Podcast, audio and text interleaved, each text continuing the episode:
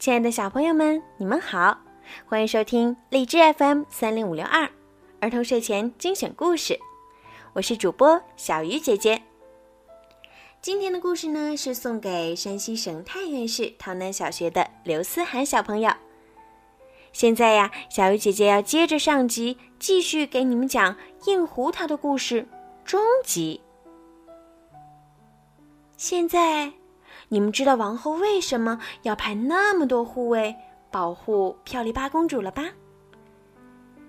那个钟表师朵谢梅发明的机器，对于机警的老鼠王后始终没什么作用。就在大家一筹莫展的时候，一位大臣想出了个好主意：为什么不请做宫廷顾问的大公猫的儿子们来帮忙呢？他们有洞察夜晚一切动静的本领，有他们守卫，老鼠王后一定没法靠近公主。大家都认为这主意不错，于是每天晚上，这些大公猫就会和女卫兵们一起守在摇篮旁。就这样，过了几天都平安无事。这天夜里十二点钟。一个守卫在公主摇篮旁的女卫兵，突然从梦中惊醒。他看到周围的女卫兵和那些公猫都睡着了，四周死一般的静寂。这个女卫兵一转眼，看到一只丑陋的老鼠像人一样站在摇篮里面，老鼠的头紧紧地贴着小公主的头。老鼠王后来了！女卫兵惊慌的大声尖叫起来。其他人和那些大公猫全都醒了。刹那间，老鼠王后噌的跳下摇篮，向墙角窜去。那些猫立刻向她扑去，可是太迟了，老鼠王后已经从墙角的一条缝逃走了。摇篮里的小公主凄惨的哭了起来。哦，谢天谢地，公主还活着。女卫兵们簇拥到小公主的摇篮前，但是，一看到小公主，他们全都吓傻了。原来，漂亮乖巧的小公主变成了一个奇丑无比的怪物。他们看到的是一个臃肿的、丑陋的大头。连接着一个小的不像人样的弯曲的身体。原来那双美丽的湛蓝色眼睛，变成了一双凸出来的不会转动的绿眼睛。一张血盆大口，从这边耳朵延伸到另一边耳朵去了。王后看到小公主这副样子，痛苦的晕死过去好几次。而国王则不停地把头往墙上撞，一边撞一边哀嚎：“我这个不幸的国王啊，这样的事情为什么会发生在我身上呢？”为了保住国王的性命，人们只好在他书房的墙上铺满了棉花垫。按理说，这个国王应该懊悔。懊悔自己对老鼠王后一家的所作所为有些过分，懊悔自己不该为了香肠里面的熏肉太少就发那么大的脾气。可是他不这么想，他把一切罪过都归结到那个钟表师身上。于是他公布了一项他认为非常聪明的命令：限钟表师四个星期内把公主恢复成原来的样子，否则。就要砍他的头。钟表师吓得没了主意，怎么办呢？怎样才能找到漂亮八公主变丑的原因，然后恢复她的美貌呢？思来想去，他决定给公主做个解剖，看看是不是里面出了什么问题。于是他使出了最精巧的手法。把公主的一双手和一对脚，像转螺丝钉一样取下来，然后仔细检查它的内部构造。想不到，检查的结果让他大失所望。漂亮八公主的丑陋根本没有办法消除，而且她只会越长越丑。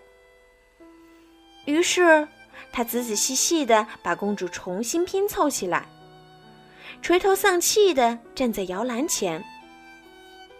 国王规定，在钟表师没有想出办法之前，不许他离开摇篮一步。时间过得飞快，很快就到了第四个星期。那天是星期三，国王挥舞着他的金手杖，对钟表师说：“朵谢梅，如果你还治不好公主，我就要你的命。”钟表师伤心的哭起来。他能有什么办法呢？这时，漂丽巴公主拿起一颗胡桃。钟表师看到她咬破胡桃核后，就高兴的吃起来。对呀，她出生的时候就长着两排洁白的牙齿，这不是很奇怪吗？据说，自打他变丑以后，他总是又哭又闹。只有胡桃能让他安静下来，所以佣人们都拿胡桃哄他。每次他一拿到胡桃，就一边笑着一边咬破胡桃核，取里面的胡桃肉吃。奥秘会不会在胡桃里呢？钟表师大叫：“我也许猜到这其中的原因了，只是我没法将这些线索连成答案。”请让我同天文顾问谈谈，也许他能帮我找出答案。在获得国王的许可后，钟表师急忙跑去找天文顾问。两个人一见面就抱头痛哭起来。是呀，谁遇到这种倒霉事儿能不哭呢？然后他们两个人就一起到密室去了，在那儿。他们翻阅了所有能够翻阅的书和资料。天文顾问还找到了公主出生那天天上星斗的位置。他们足足在密室里连续不断的工作了三天三夜。他们居然真的找到了答案。原来，漂丽巴公主是被老鼠王后施了咒语，只要她能够吃掉一颗叫做……克拉卡图克的胡桃肉，这个咒语就会破解，她就能立刻变回漂亮的样子。克拉卡图克胡桃是一颗怎样的胡桃呢？书上说，那是一颗硬得要命的胡桃，一门大炮从他身上碾过，他都不会裂开。要解开咒语，必须要有一个还没有长出胡子、没有穿过靴子的男孩，在漂亮八公主面前把这枚胡桃咬破，然后把胡桃肉递给公主吃，再闭着眼睛向后倒着走七步，没有跌倒才能睁开眼睛。这样，公主就得救了。钟表师兴冲冲地回到宫殿。把这个方法讲给国王听。就在这之前，国王还在一边吃午餐，一边想着今天是星期六，明天一早就要砍钟表师的脑袋呢。可是，听了钟表师的这一番话，国王竟激动地把他抱了起来，还说要送他镶满钻石的宝剑。四颗宝石和两件星期天穿着出游的新式上衣。国王接着说：“就这样吧，吃过午餐，你就立刻开始工作。快去叫你那个没有长胡子、没穿过靴子的小伙子，好好的拿着那个什么克什么拉的胡桃到这里来。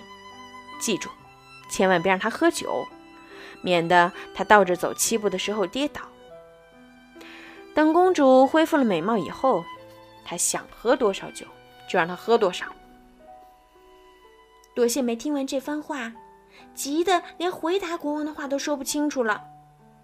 总之，他的意思是，方法虽然有了，可是那颗克拉卡图克胡桃和能把它咬开的男孩子还没找到，而且能不能找到还不一定呢。国王勃然大怒，吼叫道：“什么？那只好砍掉你的头了。”幸亏那天的午餐很适合国王的口味，加上王后也在一旁劝他。既然朵谢梅想出了办法，却还要砍他的头，这怎么说也不应该呀。国王这才收回了刚才的话，命令朵谢梅和那个天文顾问立刻动身去找胡桃。同时，他在国内外的所有报纸上都登了寻人启事，希望能找到可以咬开这胡桃的男孩子。好了，小朋友，今天的故事就讲到这儿了。你们想知道最后他们有没有找到克拉卡图克胡桃？